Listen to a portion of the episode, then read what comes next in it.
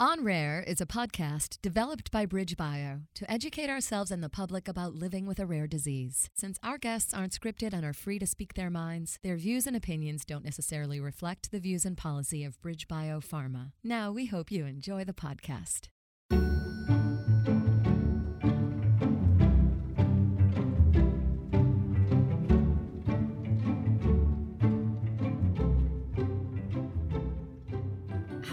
And welcome to On Rare, a rare disease podcast produced by BridgeBio, a biotech company that focuses on developing treatments for rare diseases. At On Rare, we explore what it's like to live with a rare disease, from getting a diagnosis to the challenges of daily life. On Rare gives us a really unique opportunity to listen and learn from the true experts, people living with rare conditions. I'm your host, Mandy Rohrig, a member of the patient advocacy team, and I'm joined by my colleague, David Rintel, head of patient advocacy. Today, we're talking with Jessica, who's living with a rare condition called autosomal dominant hypocalcemia type 1, or better known as ADH1. I really don't know that much about ADH1, Mandy, and I'm, I'm looking forward to speaking to Jessica and learning what it's like to live with ADH1. In order to learn more, let's first talk to my colleague, Dr. Mary Scott Roberts, an expert on ADH1. She's a pediatric endocrinologist, and she's also the executive director of clinical development at Calcilytix, the BridgeBio company that is working on ADH1. So, Mary Scott, welcome. Thank you for having me. Uh, ADH1 is a complicated condition, and could you please uh, explain it to us? Yes, I'll try my best. And I think before we get into the details of autosomal dominant hypocalcemia type 1 or ADH1, it would be helpful to first understand the role of calcium in all of our bodies. There are a number of different substances that are important for our body to function normally as it does every day. And one of those is calcium. And this is incredibly important that we have enough calcium in our bodies, of course, to make our bones strong, our teeth strong, but also to help our muscles work normally, our nerves to function, our heart uh, to beat in a normal pattern. And we don't want calcium that's too high or calcium that's too low. And so, one of the ways that our body tries to regulate calcium, and we have a protein, it's called the calcium sensing receptor. It's constantly detecting and measuring the calcium in our body and making sure that it's in the nice, normal range. The parathyroid glands are small glands um, located in our neck, and they make a hormone called parathyroid hormone that works to increase blood calcium levels. So, when our calcium levels drop, the calcium sensing receptor signals to the parathyroid gland and tells the gland to make more hormone so that we can bring our calcium levels back up. At the same time, this calcium sensing receptor tells our kidneys to hold on to as much calcium as possible and not to lose it in the urine. And so, taken together, this signaling keeps our blood calcium in a nice normal range. So, when everything is functioning correctly, our bodies measure the amount of calcium in the blood. And if there is not enough calcium in the blood, the parathyroid is instructed to produce more parathyroid hormone to retain more calcium. And it also signals the kidney to retain calcium because we need more of it. Is that correct? That's exactly right. Thank you for the summary. It's kind of like if the gas gauge on your car doesn't work. So you're running out of gas. And instead of signaling the driver to stop at a gas station, it tells the driver to just keep going. And it results in you running out of gas. I think that's a really a really nice analogy. And what happens then to someone who's run out of gas or in this case has a very low calcium level? Well, if you have a low blood calcium level, you often have muscle cramps and muscle spasms, which, as you can imagine, can be quite painful. Mm-hmm. Sometimes they can involve most of the muscles in the mm. body. This is mm-hmm. something mm-hmm. called tetany. Um, other patients experience symptoms related to the nerve function. So they have numbness that often occurs around their mouth. They have a burning or a prickling sensation, usually in the hands and the feet. This is called paresthesias and even seizures can occur because of low blood calcium levels. And I think another thing that really impacts the life and the function of these patients with ADH1 is something called brain fog or difficulty concentrating or thinking clearly, as well as increased fatigue. This sounds like it, it can be very challenging to people living with ADH1 and could be very serious. You're exactly right. And I think another important thing to mention is that the extra calcium can cause buildup of calcium in the kidneys themselves. And this can lead to kidney stones, which are also very painful. And it can also cause damage to the kidney's ability to function normally. So, the consequences of low calcium are A, very uncomfortable, and B, very serious, can be very serious. And of course, seizures, very serious, and brain fog or you know inability to concentrate is also really limiting. It's a story about calcium. Right. I wonder uh, if you could tell us how it's usually diagnosed. It really depends on the patient, David. There are some patients who present early in life with seizures and are diagnosed with low calcium, low parathyroid hormone. And then at that time, they may be diagnosed with ADH1 if genetic testing is performed. Other times, patients carry the diagnosis of hypoparathyroidism and they're not certain what the underlying cause is until later in life.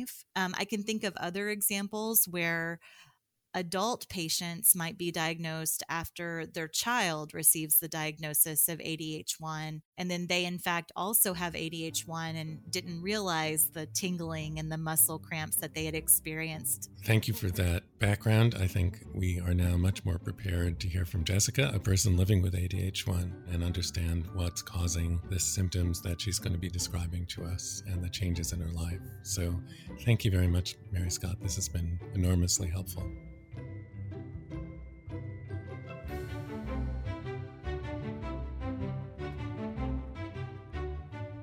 And now I'd like to introduce Jessica, a young woman living with autosomal dominant hypocalcemia type 1. How are you, Jessica? I am doing well. How are you, David?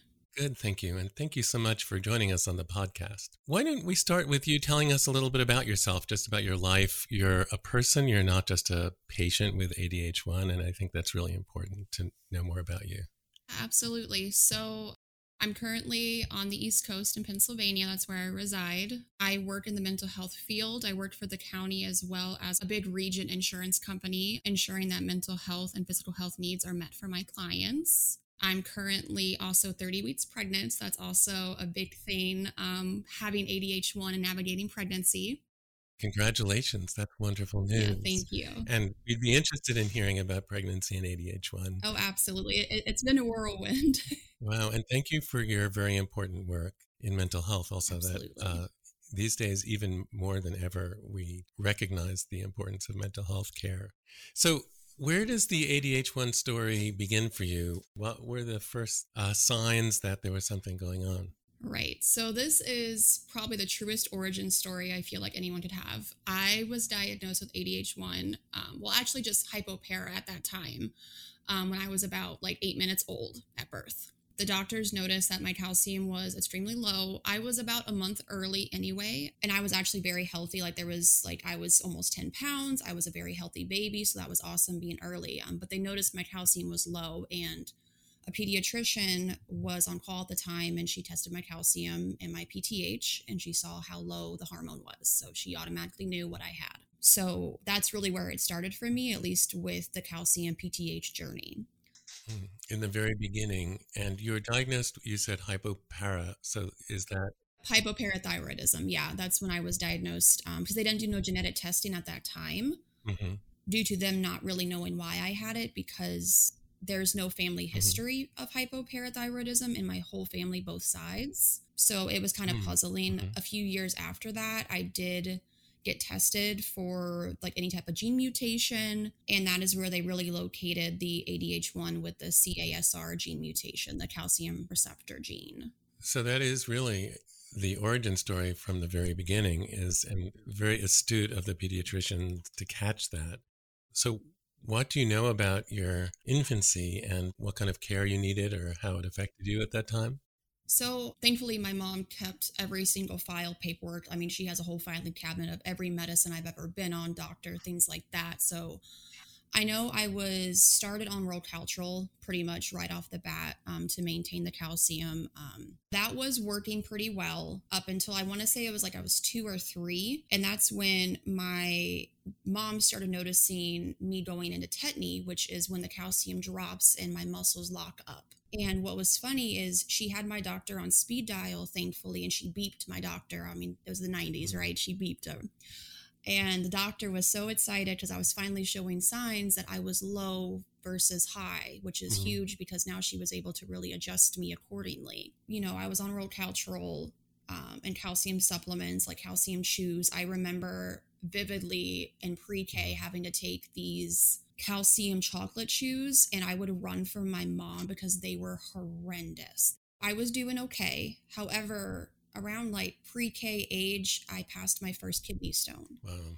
Which is when I was then diagnosed with the nephrocalcinosis due to the sensor, the calcium sensor also mm. being damaged on my kidneys. Mm. So that's when it started becoming more of a, I guess, a hassle for the doctors because to maintain a good calcium level for me, but also avoiding damaging my kidneys any further because during the ultrasound when I was diagnosed, the urologist was like, there's nothing that we can do for her moving forward. Mm-hmm.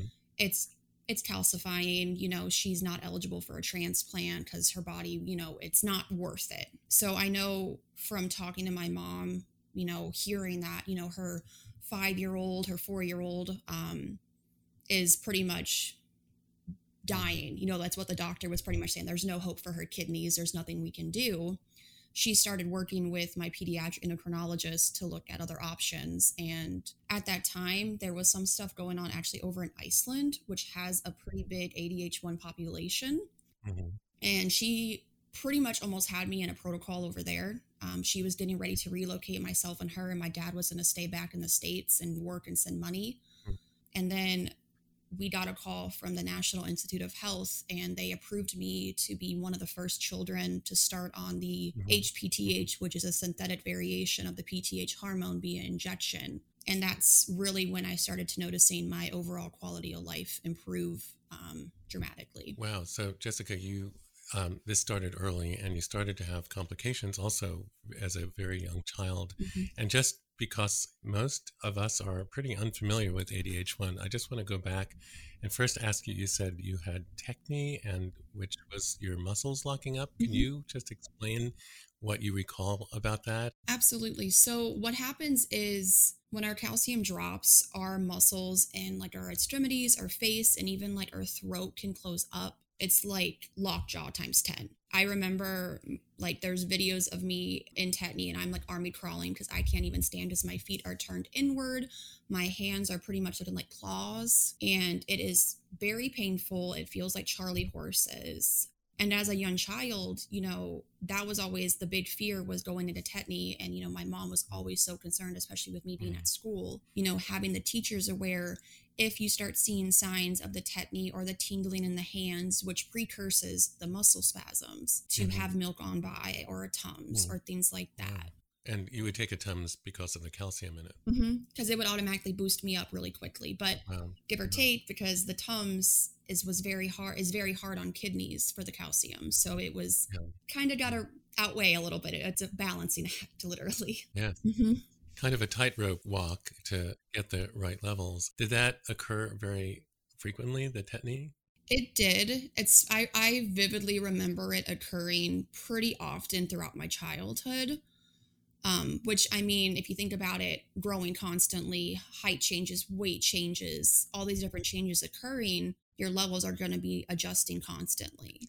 And a kidney stone has got to be very painful and i wonder if you recall when that when you had that and yeah i i remember feeling um just like doubling over in pain um, my mom honestly thought maybe it might have been like appendicitis or something like that because typically you don't think kidney stone And what was funny is we were actually doing a 24 hour urine collection at that time, anyway, for just like a monthly check.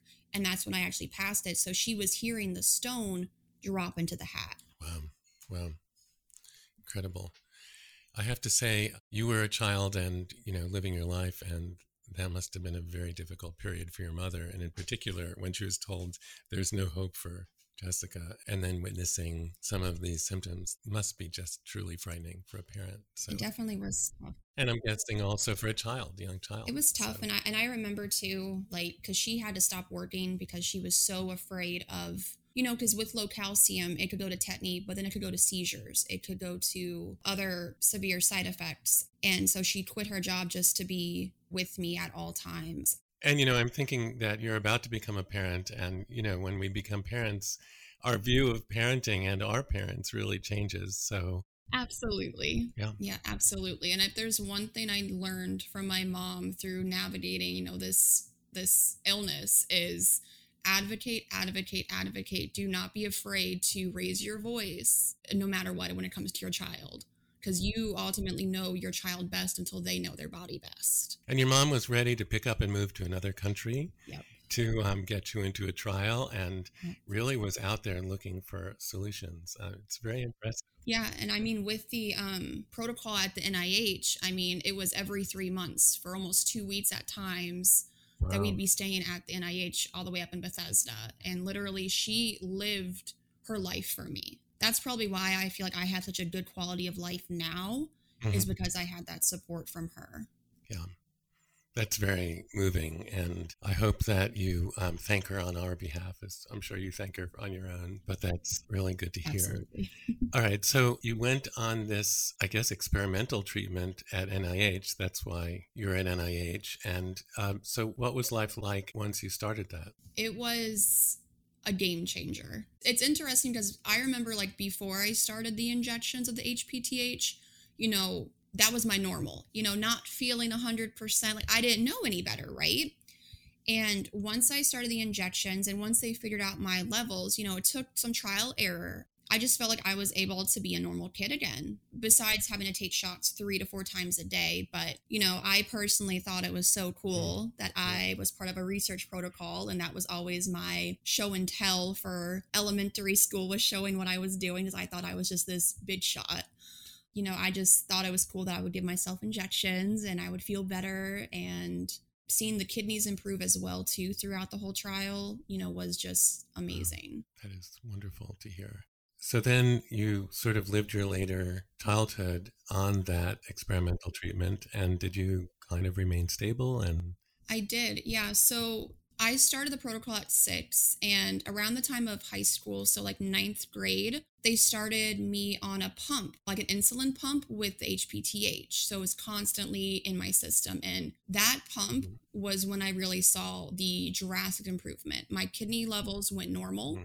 I had like even with the injections, I would still have some crashes, you know, kind of like almost like a yeah. an insulin crash when you know you're managing diabetes. But when I had that pump and that constant, you know, medicine in me throughout the hour, it was just tremendous. And sadly, of course, with um protocols, it ended around the time I was 15. So I was no longer able to get the HPTH due to it not being approved yet by the FDA. So during this time, the time that you're in the trial and you went through puberty, and of course, there are mm-hmm. all kinds of hormonal changes and other changes. And I wondered if the ADH1 or your treatment, if there are any issues about that.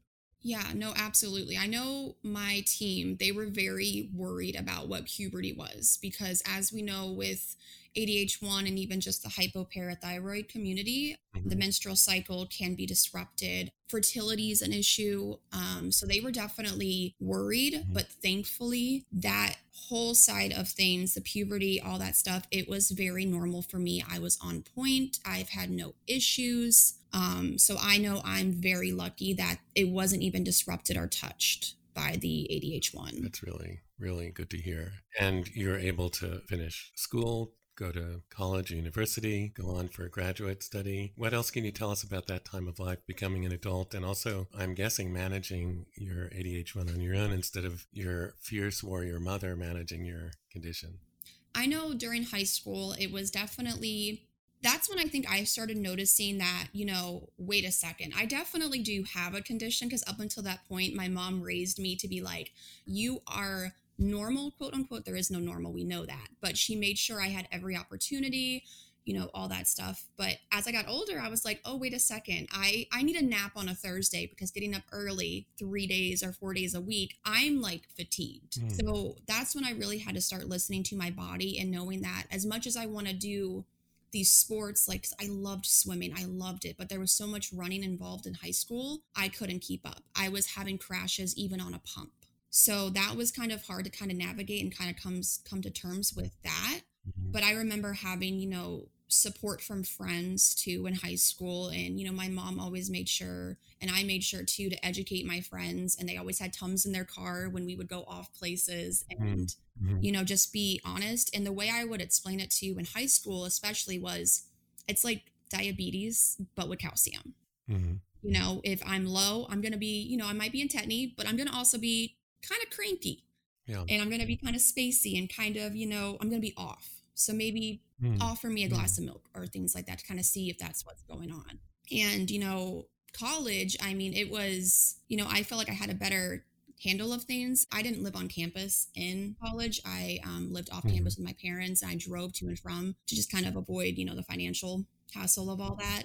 Mm. Just having more like freedom and things like that, I was really able to kind of figure out what worked with me with my condition and managing it, like scheduling medicine, um, having to adjust like when I would be changing my pump or when I would give an injection based on classes. Yeah. You know, that was really important to me. And, you know, I made sure even during college, you know, typically that's when yeah. young ones go off and experiment and have you know fun and party i made sure to stay clear of that because i wanted to make sure to keep myself as healthy as possible because i didn't know how i would react to it and you had learned the lessons about as you were saying waking up three days in a row then you're really tired yep. after that and you needed to make adjustments or adaptations there have been some limitations caused by adh1 absolutely yeah i mean it, it's definitely hard and I think the big thing too, like a big limitation is just it being an invisible illness. Mm-hmm. We we we don't like we don't wear it, you know. Yeah.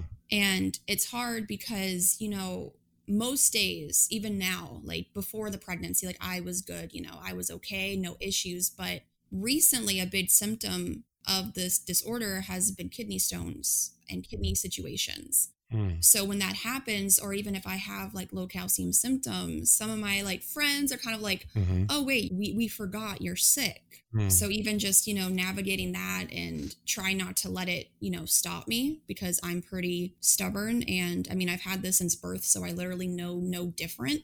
Yeah. So yeah. So kind of a, a continuation of uh, how you so well described explaining to your friends as a teenager what happens when your calcium level drops. And you said that you were cranky, you know, that you weren't feeling well, you needed to take Tums, and they kind of learned that. And mm-hmm. again, as a as an adult, it sounds like you needed to explain that again.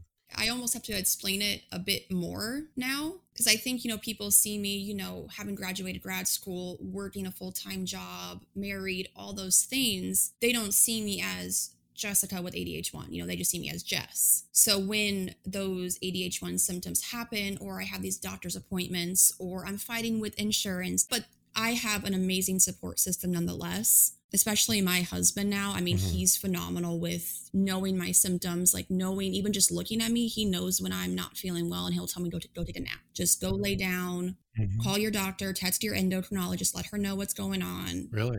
So, if you don't mind sharing this, um, as you became serious with the man who's now your husband, I'm going to guess that he didn't perceive that you had ADH1 or a chronic condition, right. that you needed to explain it to him. And I'm wondering how you did explain it to him and how he reacted. I feel like this is just me with having this condition for my whole life. It's like my conversation starter. I don't know why it always is like my go to. Like, I as much as it's a headache, I'm proud of it. Like it's made me stronger. It's made me who I am. And me being in, in the protocols has helped future generations. Mm-hmm. So I always kind of start with that. And he actually is type 1 diabetic. So he had a pump. Oh. So that was kind of my segue because I also had a pump, mm-hmm. except for mine was pink. Mm-hmm. So we kind of started talking about that. And then he started asking more about my condition. And he started asking like well what does that mean with the calcium you know do you test it at home things like that you know he started becoming more intrigued by it i'm guessing that you are each looking after each other now because uh, diabetes also requires yes. a lot of management and occasional yep. adjustments of medication or watching blood sugar levels yep. and yep. needing a glass of orange juice once in a while if blood sugar drops precipitously and so it sounds like uh, you found each other as people who can really understand what it's like to live really well, but with a condition that can have a big impact on you if your levels are off. Yep, absolutely. And like that's why I think too we work well together because we both understand that we have more good days than bad days, but we have that support system when we have those bad days because we get it. Yeah. Now, you mentioned community before, and I know your mom was a really big support, and your husband is also now. And I wonder, have you engaged with the community of people living with ADH1 and related conditions? And yeah, yeah, I actually have. So while in the protocol for the NIH, I became pen pals with a few of those that actually live in Iceland, as well as another girl that grew up a few miles down the road from me um, that also had it, diagnosed a year before me. Same pediatric endocrinologist, everything. So we kind of bonded over that. And, you know, we keep in touch now, even now through Facebook. Wow. And I am on the Hypoparathyroid Association. Wow. Um, you know, they do amazing things for just awareness for all the different types, all the variations. Mm. So, you know, just, you know, constantly seeing everyone's story um, and seeing how you can have the label of the ADH1 or even just hypopara and just how it's so different for everybody. Yeah. It sounds like it's been useful to you, and I'm going to guess that you've been useful to other people as well through the organization and through your contacts around the world and around the neighborhood. yes, it, it's so funny, such a wide variety. yeah. This is a time to think about the future. You're an expectant mom, so there's a lot of future thinking. Mm-hmm. And what are your thoughts about the future living with ADH1? I am incredibly hopeful. Just having ADH1 has made me have so much hope you know, through everything, all the ups, the downs, it's just hoping for the next thing. And, you know, with just new breakthroughs happening, more awareness of the ADH1, um, the genetic testing happening more frequently earlier on is just so remarkable. I'm just so hopeful to be able to see some big changes in treatment, you know, and be able to engage in those options, as well as if my son does have it and the testing's already been set up and we're ready to go once he's born. Yeah. You know, I feel much better knowing that in even probably, you know, relatively soon for him, mm-hmm. if he does have it, there's going to be much more options. And even for me, and I had, you know, better options than previously diagnosed people. Yeah. Yeah. And you and your husband are are involved in a pregnancy where you both have conditions that may have some genetic links. ADH1 certainly does. And uh, that'll be an adventure of sorts to see how things happen. But it also sounds like you're both really prepared for whatever uh, nature brings. Absolutely. Yep. Exactly. Because I mean, we can't fight it. You know, it it is what it is, yeah. and yeah. you know, just re- remain to have that hope and that faith that you know it all work out. And I mean, yeah, I look at my my story what I've been through, you know, according to that urologist when I was six, I should not I should not be here. So here I am. Every everything's going good. Yeah, that's wonderful to hear. And I was just thinking about that physician who said there's no hope to your mother, which is of course the absolute worst thing or one of the worst things to say to a mother of a child. But look at you now. You're definitely here. You're about to have a child. You're you have a career. You're married. You're living a full and uh, complete and productive life. Your story is one where you've really overcome the challenges of ADH1 or you are overcoming them every day. I always say, I don't have, or ADH1 doesn't have me, I have ADH1. Yes, you haven't let it stop you. And no. that's really impressive. Absolutely. Thank you so much for sharing your story. This has really been um, enormously helpful and educational for me and others listening. Uh, is there anything else you would like to add or anything we didn't get to? I guess, you know, it's just for anybody that has, you know, any sort of invisible chronic illness that is rare, that is overlooked, try to look for the little victories, the little wins every day because they're there. They're just hard to see. Because I really think if it wasn't for the hope that I had, I would not be here. You know, not only my hope, the hope of everybody around me. I love that. Try to look for the little victories. That is a great uh, mantra for anyone living with a long term illness condition could benefit from. Living life well with a chronic condition is probably best done through a series of small victories. So, thank you. That's very helpful. Absolutely. Thank you so much for this opportunity.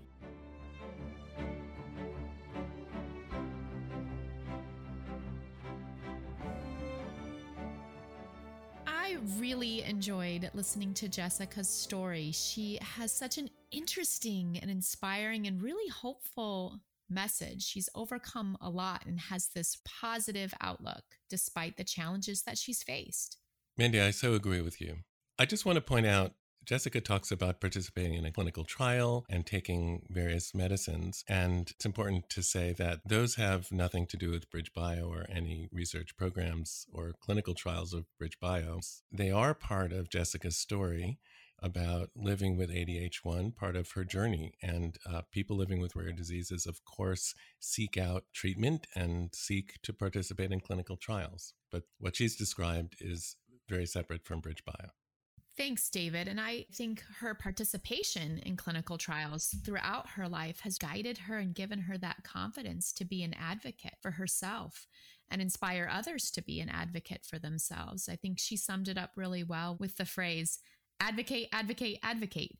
Regardless of your situation and your circumstances, know yourself, trust your body, trust what you're feeling, and have that willingness to speak up and choose a different path if the one that you're on isn't working. Well, really, the challenge of living with this condition, she was thankfully diagnosed very young, but had a lot of problems as a child. And when she described the technique, the um, terrible cramping she experienced, and really a difficult condition to live with. But I have to say, and I don't know if this is because I'm a parent, but I was really moved by what Jessica told us about her mother that her mother was really willing to drop anything and go anywhere in an attempt to seek anything that would help Jessica. She was willing to go to another country, move to another city, and I hope that I would do that as a parent. I think I know, Mandy, that you've done that as a parent. It just demonstrates that parents of children living with rare diseases do everything possible to help their children. And I found that really moving. And I have no doubt in my mind, David, that Jessica, as she becomes a mother, will be more than willing to provide whatever resources and support her child needs. It was really a pleasure speaking to Jessica, to speak to Dr. Mary Scott Roberts, and of course, it's always a pleasure speaking with you, Mandy. Thank you, David. And thank you again to our guests. And a very special thanks to our producer, Amy Brooks. To learn more about ADH1, check out the Hypoparathyroid Association at hypopara.org. If you like this podcast, please subscribe. Thanks so much for being with us today. I hope you'll join us for our next conversation on Rare.